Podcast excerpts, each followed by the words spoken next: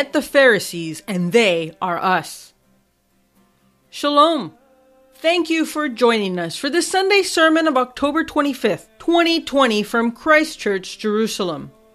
The severe critique that Jesus unleashes on the Pharisees in Matthew 23 is often seen out of context, says Reverend David Pileggi. Jesus himself was close to the world of the Pharisees, following many of their customs. He was an itinerant teacher, raised up disciples, was obedient to Torah, believed in eternal life, and more.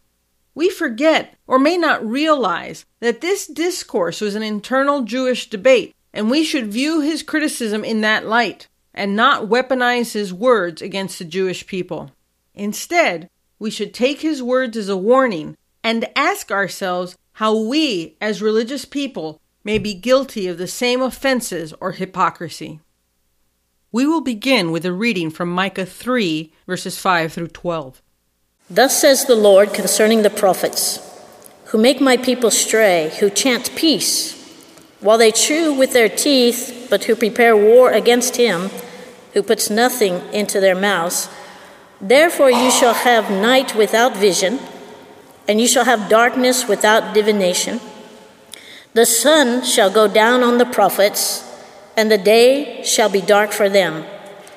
So the seers shall be ashamed, and the diviners abashed. Indeed, they shall all cover their lips for there is no answer from God. But truly, I am full of power by the Spirit of the Lord, and of justice and might, to declare to Jacob his transgression, and to Israel his sin. Now hear this, you heads of the house of Jacob, and the rulers of the house of Israel, who abhor justice and pervert all equity, who build up Zion with bloodshed and Jerusalem with iniquity her heads judge for a bribe, her priests teach for pay, and her prophets divine for money. Yet they lean on the Lord and say, Is not the Lord among us? No harm can come upon us. Therefore, because of you, Zion shall be plowed like a field, Jerusalem shall become heaps of ruins, and the mountain of the temple like the bare hills of the forest. This is the word of the Lord. Our gospel for tonight comes from the Gospel of Matthew, chapter 23, reading verses 1 to 12. And please stand as we honor the King, particularly as he teaches us through his word. Then Jesus spoke to the multitudes and to his disciples, saying, The scribes and the Pharisees sit in Moses' seat. Therefore, whatever they tell you to observe, that observe and do. But do not do according to their works, for they say and do not do. For they bind heavy burdens, hard to bear, and lay them on men's shoulders, but they themselves will not move them with one of their fingers. But all their works they do to be seen by men. They make their phylacteries broad and enlarge the borders of their garments. They love the best places at feasts and the best seats in the synagogues, greetings in the marketplaces, and to be called by men, Rabbi, Rabbi. But you, do not be called Rabbi, for one is your teacher, the Christ, and you are all brethren. Do not call anyone on earth your father for one is your Father, he who is in heaven. And do not be called teachers, for one is your teacher, the Christ. But he who is greatest among you shall be your servant. And whoever exalts himself will be humbled, and he who humbles himself will be exalted. This is the word of the Lord. Thanks be to God. Please be seated. Again, let's uh, begin with a word of prayer. Father, we know your word is powerful.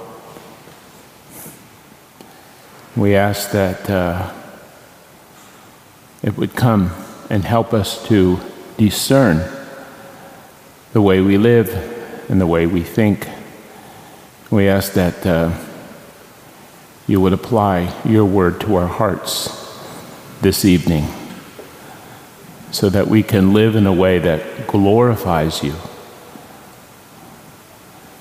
and pleases you.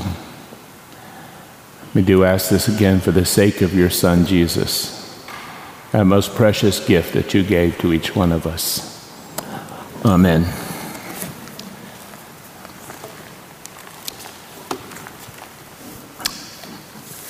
Like to um, start not in um, Matthew 23, but uh, back up just a tiny bit, Matthew 22, where Jesus is asked, What is the greatest commandment?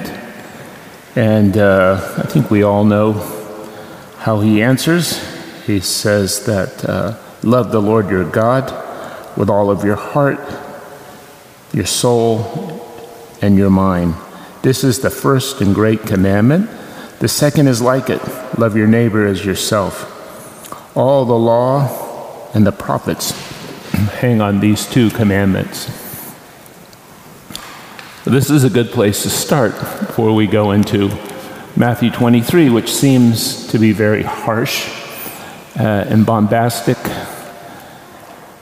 And uh, we should quote here the much misunderstood and sometimes misaligned St. Augustine, the Bishop of Hippo in the fifth century.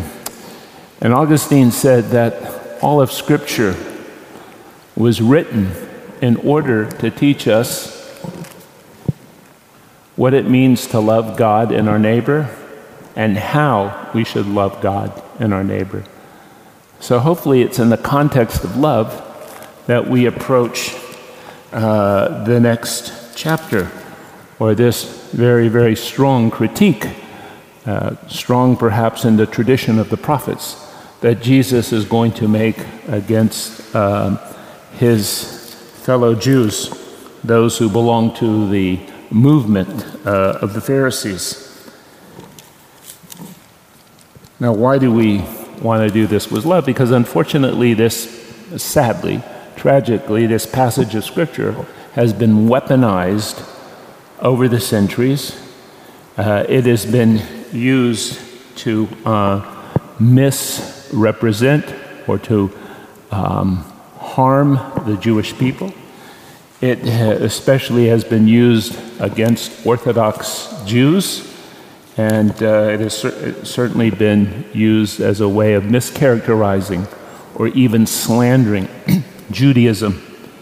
And uh, consequently, it's been, uh, these verses have been used to uh, distort uh, our relationship with the Jewish people.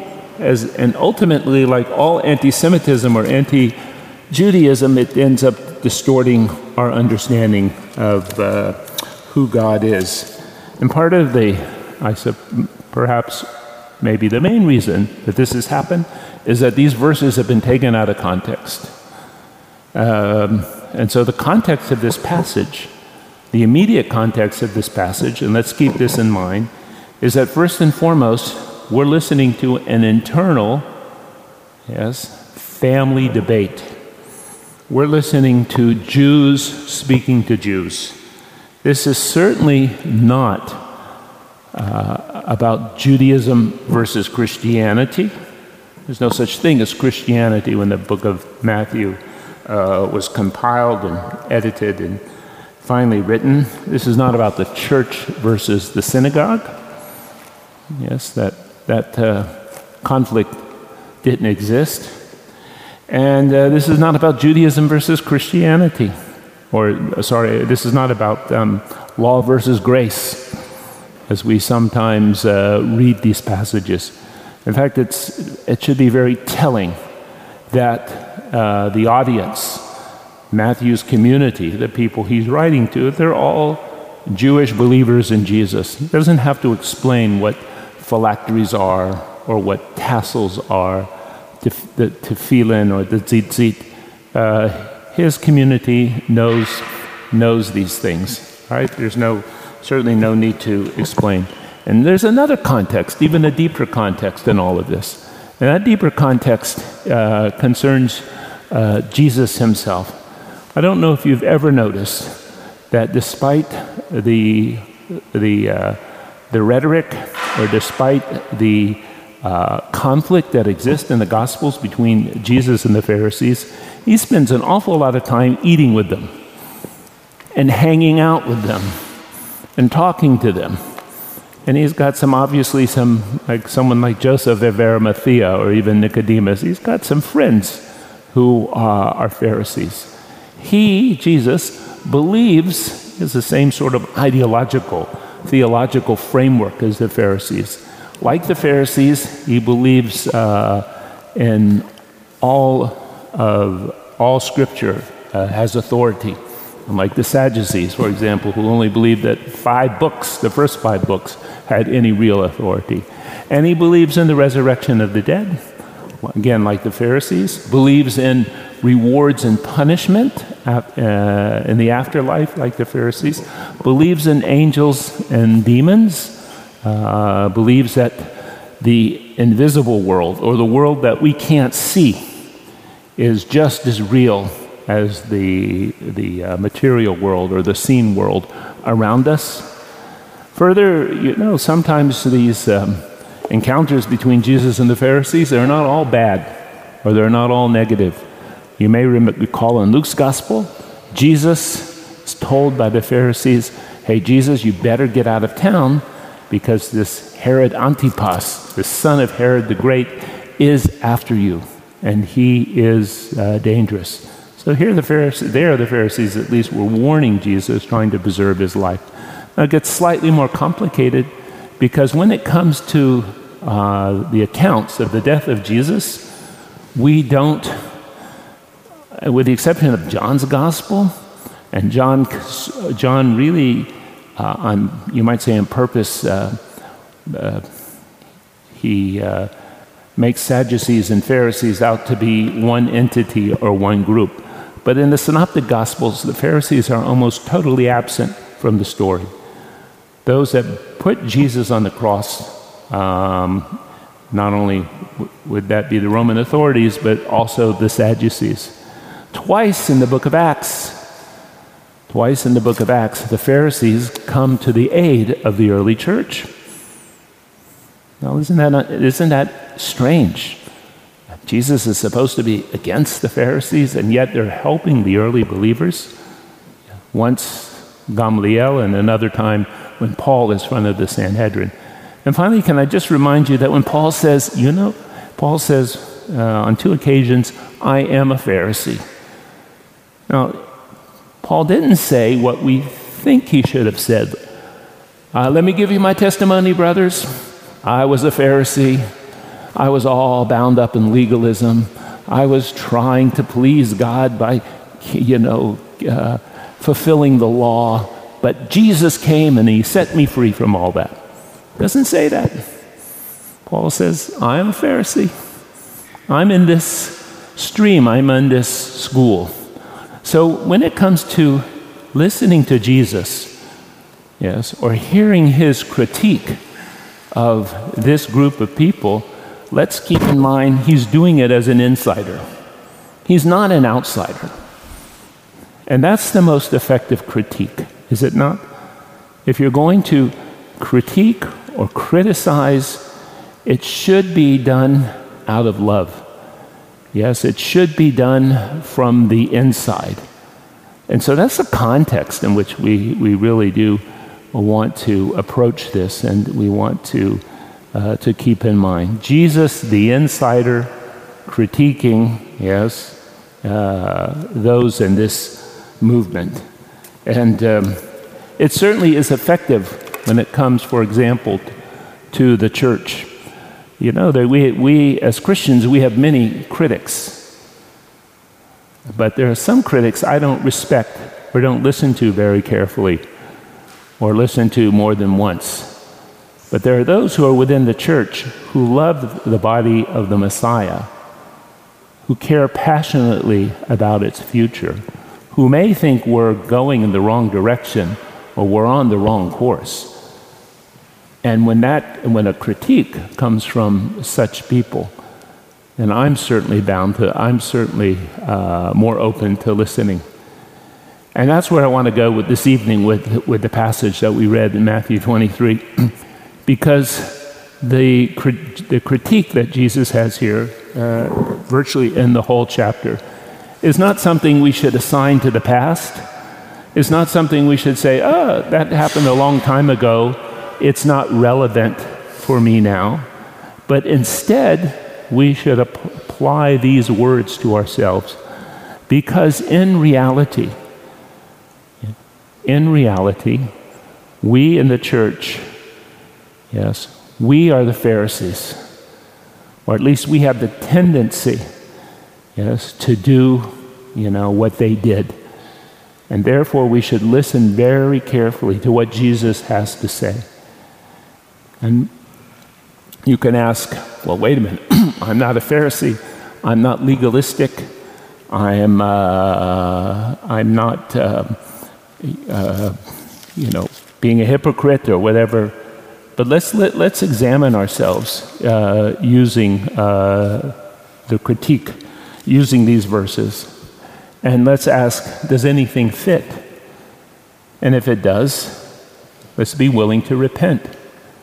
Now, I have to say that it's easy, easy, more than easy to criticize the church.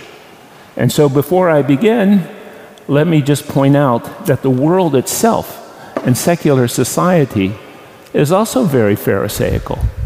It's also extremely hypocritical.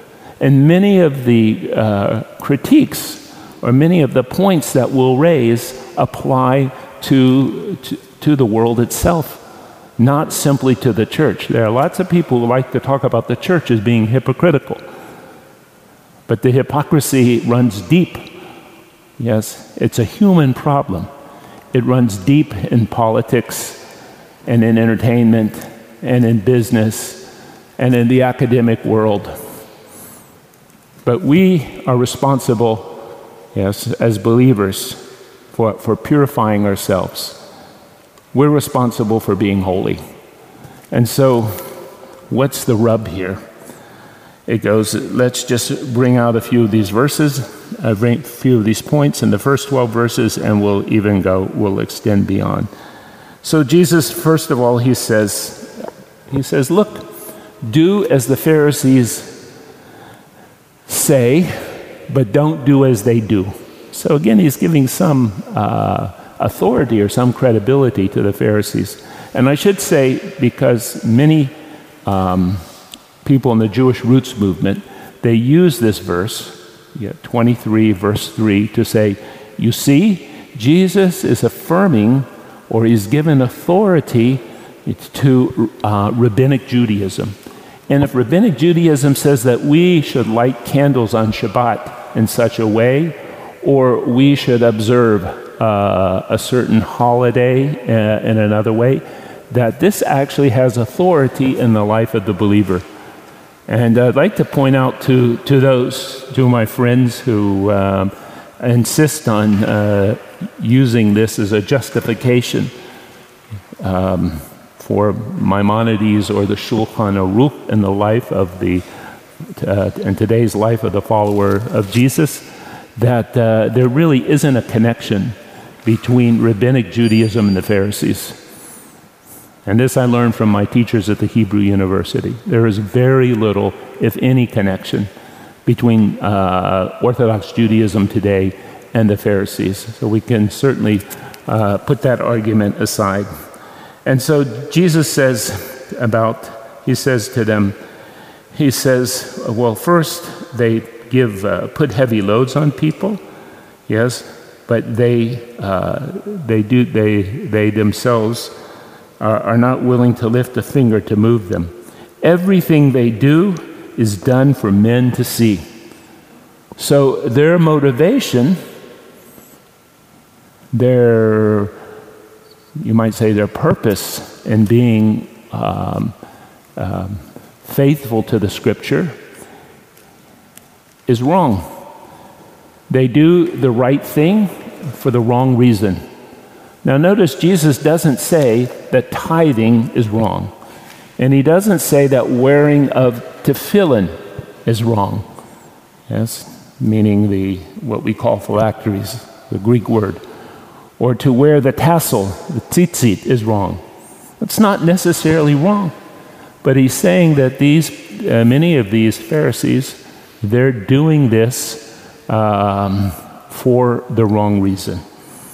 Next, he, said, he um, talks about uh, in verse 8 But you are not to be called rabbi, for you only have one master, and you are all brothers.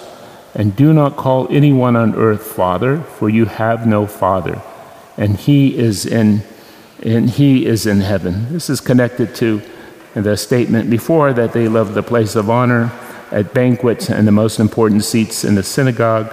They love to be greeted in our marketplaces so that they have men call to them rabbi. Many people uh, have taken this to understand that uh, you shouldn't use the term teacher or you shouldn't use the term father. But if you read through the, if we read through the New Testament, we read that, for example, that Paul says in 1 Corinthians 4:15, he says to the church at Corinth, "You have uh, you don't have many fathers in Christ." Or if we read Acts chapter 7 or the book of Hebrews, um, so the early church obviously understood that uh, what Jesus is, was talking about here was not something literal. Instead, what Jesus, Jesus emphasizes, he says, You are all brothers. And Jesus is against, yes, this kind of narcissism or this kind of personality cult in which in his community or amongst his followers, you know, one person begins to think they're more important than another person. And one person thinks, ah, I've gone to seminary, you know, so I should be considered more important. I should be treated differently. I should be very special. Um, I should get extra benefits. I should get extra privileges. I think this is, uh, Jesus is uh, absolutely against uh, this kind of uh, veneration of people. He says, We are all brothers. There should be no elitism in a community. Yes? There, could, there should be no elitism in a community. And one person should not uh, be held higher than another. And neither should any of us say, Well, I'm not going to fellowship with them because they come from a, such an ethnic group, or they don't have a, the university education that I have. You know, there's a lot of, uh, bitter criticism in our societies today, today against elitism. And we should remember that Jesus addressed this problem 2,000 years ago. Then we have this. Um, let me go down uh, a little bit. Uh, talking about uh, blind guides. That Jesus says that, um, you, you, know, you, the Pharisees, you neglect, you're careful to tithe. And again, there's nothing wrong with tithing. You can't say, I don't, I'm, I'm not going to tithe because it's legalistic. No, tithing is a good thing. Being generous is a good thing. But the critique that Jesus has is not against generosity. He has the critique is against is that we can very easily major on minors. We can begin to take what's unimportant or what's perhaps small and make it uh, extremely important. And Jesus says, you know, in the, your, the life, your spiritual life of, uh, of the Pharisees, you have um, forgotten justice mercy, and faithfulness. Yes, you've forgotten those things that are bigger and certainly, uh, and certainly more important. And then, of course, Jesus goes on to, to talk about, yes, an inner purity.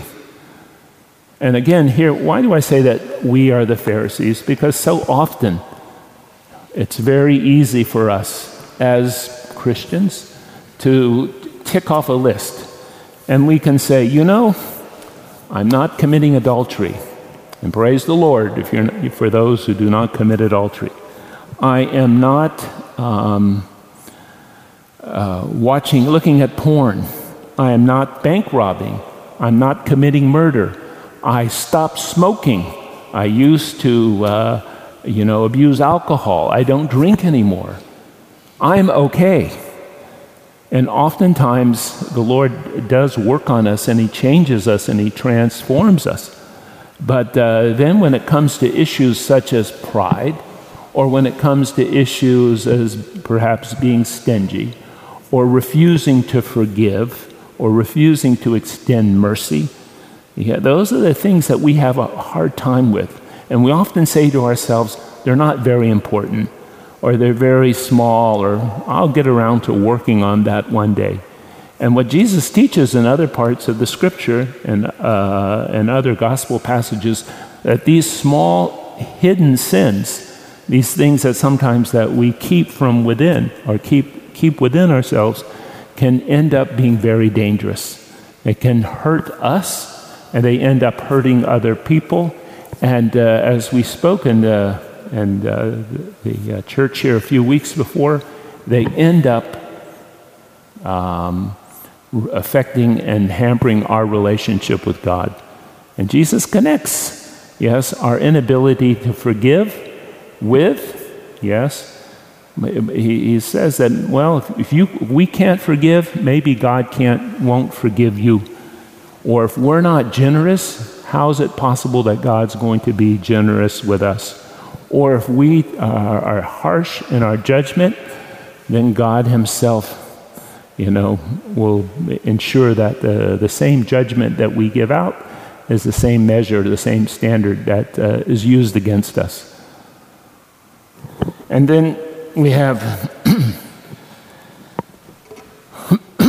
we have uh, the um, Again, Jesus talking about these Pharisees as whitewashed tombs.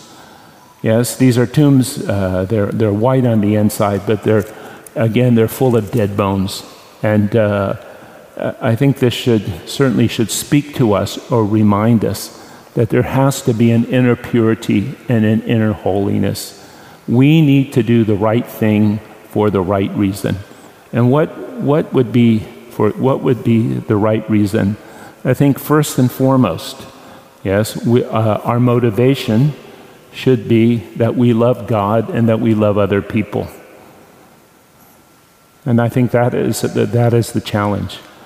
Remember, the scripture is given, the scripture is written to teach us, you know, what it means to love God and our neighbor, yes, and how we should do it. Now, of course, we may not we may not have arrived at that place. And this is when we call upon the help of the Holy Spirit. I think, secondly, we need to beware of a certain kind of narcissism uh, and, a, and uh, doing things, doing the right thing, hoping that other people are going to see us and look at us, that they're going to approve of us, they're going to acknowledge us, they're going to affirm us instead of looking to God to do that very thing. God does want to reward us, but uh, God is the one who wants to do the rewarding.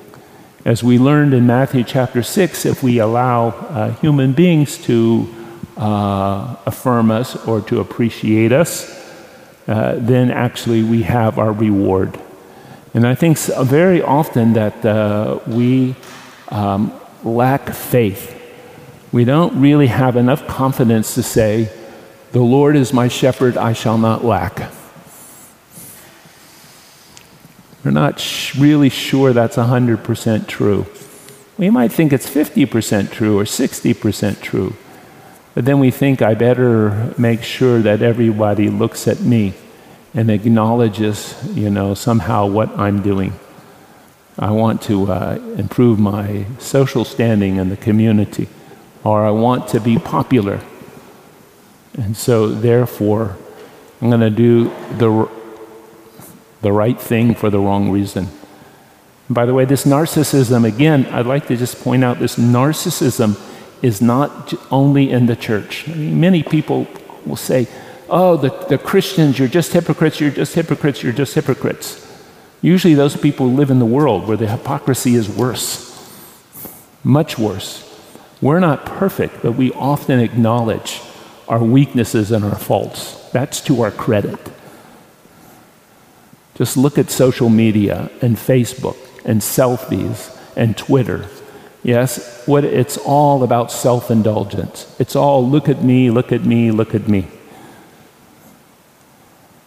And so much of it is fake uh, because it doesn't point to the real you or the real me. It points to some, uh, some image that we, some false image that we create for ourselves. And so we need to make sure that we're not being influenced either by the brokenness within us or the culture of the world. God will reward us. God will raise us up if we humble ourselves. We're willing to humble ourselves. You know, God will do the rest.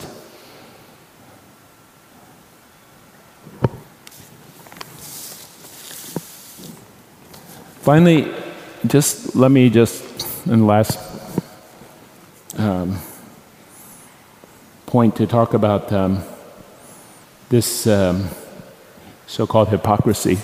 All of us are inconsistent. I think to be human is to be inconsistent. And we sometimes say things and believe things, yes, and we don't always follow through.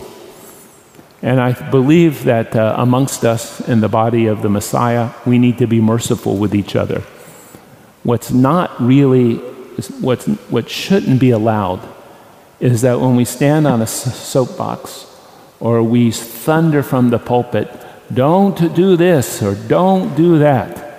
Yes, and we condemn other people, and yet at the same time, we don't do it ourselves. Yes, that's the kind of inconsistency that we need to, um, or the kind of hypocrisy that we need to be, um, to be aware of. So we need to, uh, let's be practical, we need to examine ourselves because it is, we have the tendency as, as, as believers, as the community, as the church, to become or to be Pharisaical or to act in a Pharisaical uh, manner. When we examine ourselves, it should not be excessive, and we should not spend huge amounts of time, you know, looking into our, uh, looking into our, our motivations and our actions. In fact, we should ask the Holy Spirit to come and show us, yes, where we may be inconsistent, where we don't practice what we preach, uh, and to strengthen us and enable us, yes, to, to have a certain inner purity or certain holiness. Holiness isn't something uh, for uh, something that's shown on uh, the outside. We also need to remember that uh, our motivation in all these things should be love. Yes, love for each other, and uh, even love for those who we think might be acting in a Pharisaical way. We need to, to be merciful and uh, if we go to a brother, we need to remember the words of Galatians chapter 6. Uh, in that, uh, in Galatians 6, Paul says, if we see each other in a fault, what does it say? Anyone remember? If we see someone sinning, yeah, Galatians chapter 6, do it in a gentle way. Don't shoot the wounded. Yes, which we have a tendency to do. There are a lot of people, you know, who they, again, it's, uh, it's kind of Pharisaical. They have all the right doctrine, they believe all the right things, and they'll use scripture and doctrine and teaching as a way of beating up on people. Uh, and it comes across hateful and full of arrogance. That should not be our way. And I am in no way condoning bad teaching or false doctrine. But the way we respond to it uh, is the, is certainly the issue. Now, you may say, oh, well, all of these things are hard and difficult, and sometimes they are. But I'd like to remind you, brothers and sisters, that we do have the help, the power of the Holy Spirit, that God uh, gives us His Spirit to empower us And I'd like to leave us with the following verses from Ezekiel 36 and verses 24. Um, 24 and following. It, it's God says to Israel, and let's be very clear that this promise, which is first given to Israel, is then given to the Gentiles. So, for I will take you out of the nations, I will gather you from all the countries and bring you back to your own land. I will sprinkle clean water on you, and you will be clean. I will cleanse you from all purities and from your idols. I will give you a new heart and put a new spirit in you. I will remove from you your heart of stone and give you a heart of flesh. And I will put my spirit in you and move you to follow my decrees, to be careful to keep my laws. This says the Lord. So, Father in heaven, we pray that as we ask your Holy Spirit to come and examine ourselves, we ask the Lord that um, where we're inconsistent and where we do things not out of love, where we do things in order to uh, call attention to ourselves or to gain popularity. Lord, we pray that uh, your Holy Spirit will examine these things and bring them to the light so that we can be holy just as you are holy, so that uh, we can bring glory and honor to you and we ask that uh, we as a community will not uh, bring desecration to your name. And we ask these things for the sake of Jesus the Messiah. Amen. Thank you for listening. If you've been blessed by this teaching, let us know by leaving a comment on our Facebook page, on SoundCloud, or by leaving a review in Apple Podcasts. You can offer practical support by giving a donation at christchurchjerusalem.org. Thank you, and blessings from the City of the King.